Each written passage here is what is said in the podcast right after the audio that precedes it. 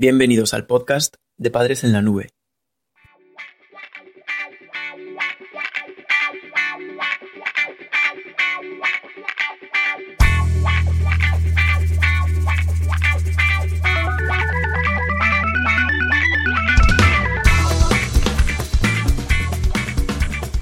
Hola madres y padres en la nube. Bienvenidos al episodio 15 de nuestro podcast. Hoy hablaremos sobre la forma de cambiar el comportamiento de un adolescente. Vale, somos humanos. Nos equivocamos continuamente y volvemos a equivocarnos a cada paso. Nos resulta muy difícil cambiar el comportamiento. Es posible que por tercera vez este año te enfrentes a una dieta sin conseguir tus objetivos o que sigas discutiendo con tu pareja sobre las historias de siempre. Lo mismo pasa con tu hijo. Cambiar la conducta de un adolescente puede resultar difícil. La adolescencia es una etapa de cambios y conflictos. Tu hijo se equivocará continuamente. Pero al contrario de lo que pueda parecer, está en un buen momento para establecer comportamientos y hábitos correctos. En este capítulo vamos a darte las claves para conseguir cambios en su conducta. En primer lugar, vamos a ver cómo cambiar el comportamiento de un adolescente desde cero. En la psicología hemos aprendido que una de las mejores formas de modificar la conducta es actuar sobre sus antecedentes o sus consecuencias. Por ejemplo, si recibes un chispazo cada vez que tocas tu frigorífico, es muy probable que no te vuelvas a acercar a menos de 1 metro del aparato. La consecuencia de tu comportamiento, es decir, el chispazo cuando tocas el electrodoméstico, ha hecho que cambie tu conducta. Verás que tu frigorífico preferido ya es un estorbo y lo considerarás un trasto viejo indeseable. Posiblemente terminarás por llamar a algún especialista que pueda eliminar ese incordio de tu vida. En ese ejemplo, se está modificando tu conducta debido a sus consecuencias, pero también hay otros ejemplos en los que se puede cambiar el comportamiento por sus antecedentes.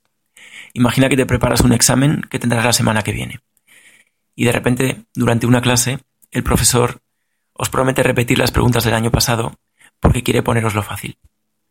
Es muy probable que solamente estudies la materia referida a esas preguntas y que dejes de lado el resto de contenidos, centrándote en aquello que sabes que va a ser evaluado.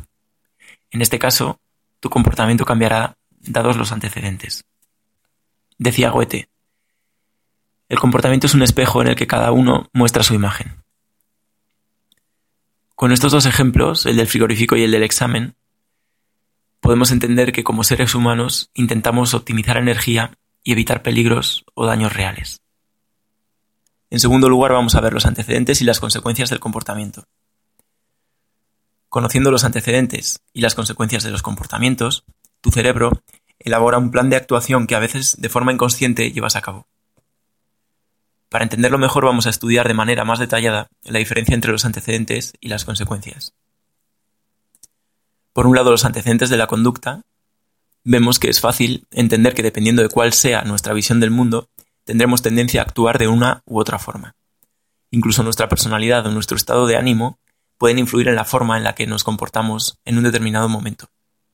Todos estos factores son antecedentes que nos predisponen a tener unas reacciones u otras. Por ejemplo, imagínate que tu hijo trae las notas y ha tenido un carro de suspensos. Muy probablemente no actuarás de la misma forma si te enteras durante un día soleado en la playa con tu familia que si la noticia llega cuando acabas de regresar a casa cansado del trabajo. El contexto que te rodea también es un antecedente que determina tu conducta. El mismo ejemplo sobre antecedentes sería tu profesor, demasiado benévolo, que repite las preguntas del año pasado en tu próximo examen. Y por otro lado, las consecuencias del comportamiento. Cuando una conducta tiene un efecto inmediato, se verá fuertemente condicionada. Hay muchas consecuencias posibles en un comportamiento, tanto positivas como negativas. Imagínate que cuando tu hijo trae unas notas brillantes, le refuerzas y le dejas claro lo orgulloso que estás de él. Es muy probable que tu hijo se sienta satisfecho por ello y quiera volver a repetir su hazaña. Tus elogios actuarán como un refuerzo positivo hacia él, como un premio, y son una consecuencia agradable de su comportamiento que hará que se repita con mayor probabilidad. ¿Recuerdas tu frigorífico? Su avería también se convierte en una consecuencia que modifica tu conducta de acercarte a él. Lo mismo pasa al cambiar el comportamiento de tu hijo. Un adolescente es una máquina de calcular probabilidades, que va evaluando su entorno para convertirse en un organismo ahorrador y en un superviviente a cada paso. A partir de estas premisas, la psicología ha creado varias técnicas robustas que han demostrado su eficacia para el cambio de conducta. Aquí te las describimos, pero ten en cuenta que debes aprender a aplicar cada una de ellas para tu situación particular. Y vamos con ello, vamos con la receta mágica para cambiar el comportamiento. Ahora te vamos a proponer un resumen de las técnicas de modificación de comportamiento más utilizadas en psicología durante años. En otros artículos y en otros capítulos del podcast iremos describiendo cada una de ellas y planteándote ejemplos para que puedas utilizarlas y entenderlas de forma eficaz. En primer lugar, técnicas para establecer, mantener o aumentar conductas. Tenemos el reforzamiento, que se refiere sencillamente a ofrecer premios por un buen comportamiento. Hay toda una tradición dedicada a perfeccionar la concesión de premios y se han mejorado muchas las estrategias. En segundo lugar, dentro de estas técnicas para establecer, mantener o aumentar conductas, está la instigación. Con este tecnicismo nos referimos simplemente a técnicas que emplean apoyos externos para que el adolescente aprenda la conducta su objetivo. Es decir, que se la explicamos, cambiamos el contexto donde ocurre esa conducta o le hacemos que vea a alguien que la está realizando para memorizarla. Se puede explicar el comportamiento que queremos conseguir con instrucciones verbales, con gestos o con imágenes, incluso ayudando a tu hijo físicamente a desarrollarlo. Por ejemplo, imagínate cuando le enseñas a lanzar el balón de baloncesto a la canasta y coloca sus manos. Esto es una forma de instigación. En el caso de que tu hijo lo aprenda de otra persona, ten en cuenta que los modelos pueden ser positivos o negativos. Incluso tú mismo puedes ser un modelo en determinadas conductas sin que ni siquiera te des cuenta. Además, habrá ocasiones en las que podrás modificar el ambiente para favorecer el aprendizaje. Imagina que pides al profesor de tu hijo que le cambie de sitio porque se distrae en clase con su compañero y ha empezado a sacar malas notas. Todo esto son formas de instigación. En tercer lugar, dentro de estas técnicas para crear o aumentar conductas, está el establecimiento. Se utiliza para crear nuevas conductas que antes no existían. Se puede empezar premiando comportamientos parecidos al que queremos conseguir o dividiendo la conducta objetivo y trabajando por partes para conseguir finalmente su desempeño completo. Por ejemplo, imagínate que quieres que tu hijo empiece a hacer deporte y para ello una forma de conseguirlo con este método sería ir modificando sus hábitos y sus amistades. A medida que vas premiando sus nuevas actividades y salidas con amigos diferentes, estará más cercano al objetivo de que comience a practicar deporte.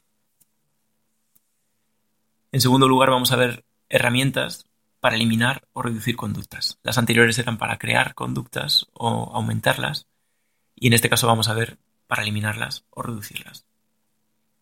Hay cuatro formas. La primera sería el refuerzo diferencial. Se basa en el uso de premios, por lo que son más aceptadas, aunque a veces no queda otra solución para que sean eficaces que castigar.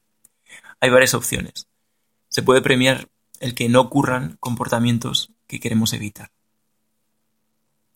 Por ejemplo, si tu hijo fuma, le premias a medida que va reduciendo su consumo de tabaco. También es posible premiar otros comportamientos que sean incompatibles con el que quieres eliminar. Siguiendo con el ejemplo del tabaco, podrías premiar a tu hijo si en vez de en tabaco gasta su dinero en ropa. Al hacerlo no tendría dinero para fumar y por lo tanto serían comportamientos incompatibles entre sí. En segundo lugar, otra herramienta para eliminar o reducir conductas sería el castigo. Es lo primero que te viene a la cabeza cuando tu hijo te da un disgusto. Sin embargo, es muy raro que un terapeuta emplee esta técnica en su terapia clínica, en la práctica clínica. El castigo es una forma popular de cambio de conducta y tiene varias posibles aplicaciones. Puede ser porque incluyes algo negativo en la vida de tu hijo o porque le quitas algo positivo que ya tiene.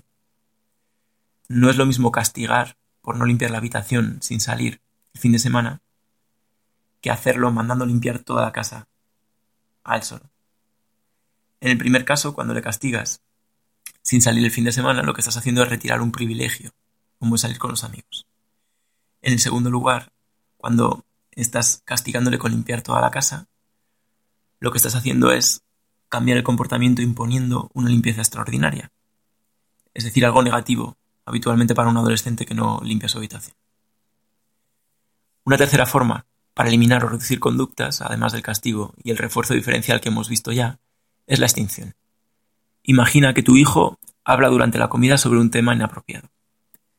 La extinción supone que dejas de prestarle atención, volviendo a atenderle cuando cambia su conversación a un tema más apropiado.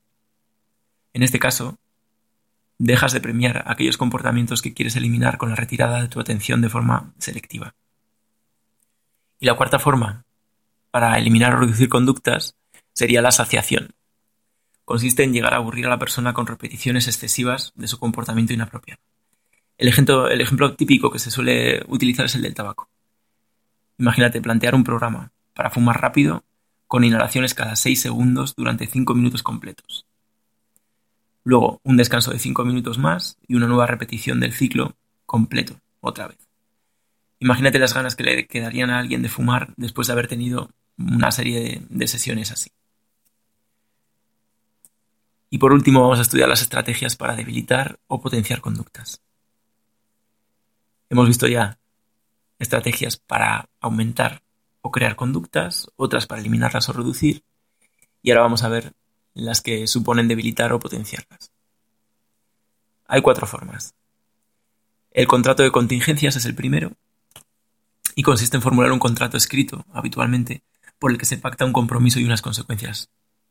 Imagina que quieres que tu hijo mejore sus notas en el instituto y pactas con él que si lo hace, tendrá un viaje a un parque de atracciones durante las vacaciones de verano. Esto sería un contrato típico de contingencias. En segundo lugar, la economía de fichas. Entregar algún tipo de ficha o galardón cuando tu hijo se comporta bien, pudiendo tener la posibilidad de quitarlas cuando se comporta mal. Estas fichas deberán ser canjeables por otras recompensas que motiven a tu hijo. En tercer lugar, otra estrategia para debilitar o potenciar conductas es el entrenamiento en discriminación. No te comportarías igual en una fiesta de disfraces de carnaval que en un entierro. La diferencia está en la situación, en que discriminas el contexto. Puedes aplicar este esquema para cambiar el comportamiento de tu hijo. Por ejemplo, aprendiendo a distinguir las señales que diferencian una rabieta y una petición lógica, podrás dejar de prestar atención a las situaciones en las que tu hijo da señales de la rabieta. Eso es el entrenamiento en discriminación, la tercera forma. Y la última forma para debilitar o potenciar conductas es la manipulación de estímulos antecedentes. Estas técnicas nos permiten que tu hijo anticipe un premio o un castigo. A veces lo hacemos de forma inconsciente. Imagínate, por ejemplo, que tu hijo lleva todo el día quejándose por todo.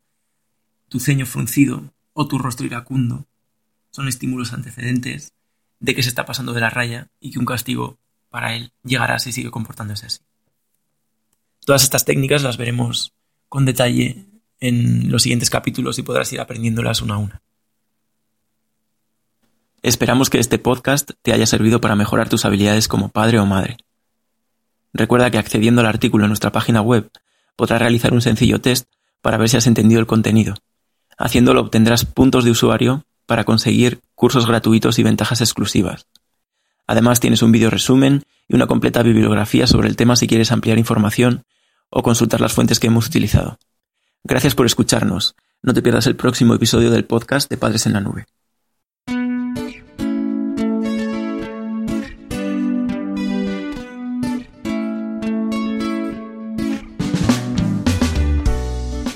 El podcast de Padres en la Nube se distribuye bajo licencia Creative Commons. Puedes copiar, distribuir, promocionar y compartir este podcast siempre que menciones el nombre del autor y lo distribuyas con una licencia igual a la que regula la obra original. Toda la música que has escuchado en este capítulo pertenece al álbum Funky Stereo del grupo Pierre Vlipas Ligne. Podcast creado y distribuido desde España por Félix Martínez. Padres en la Nube 2015.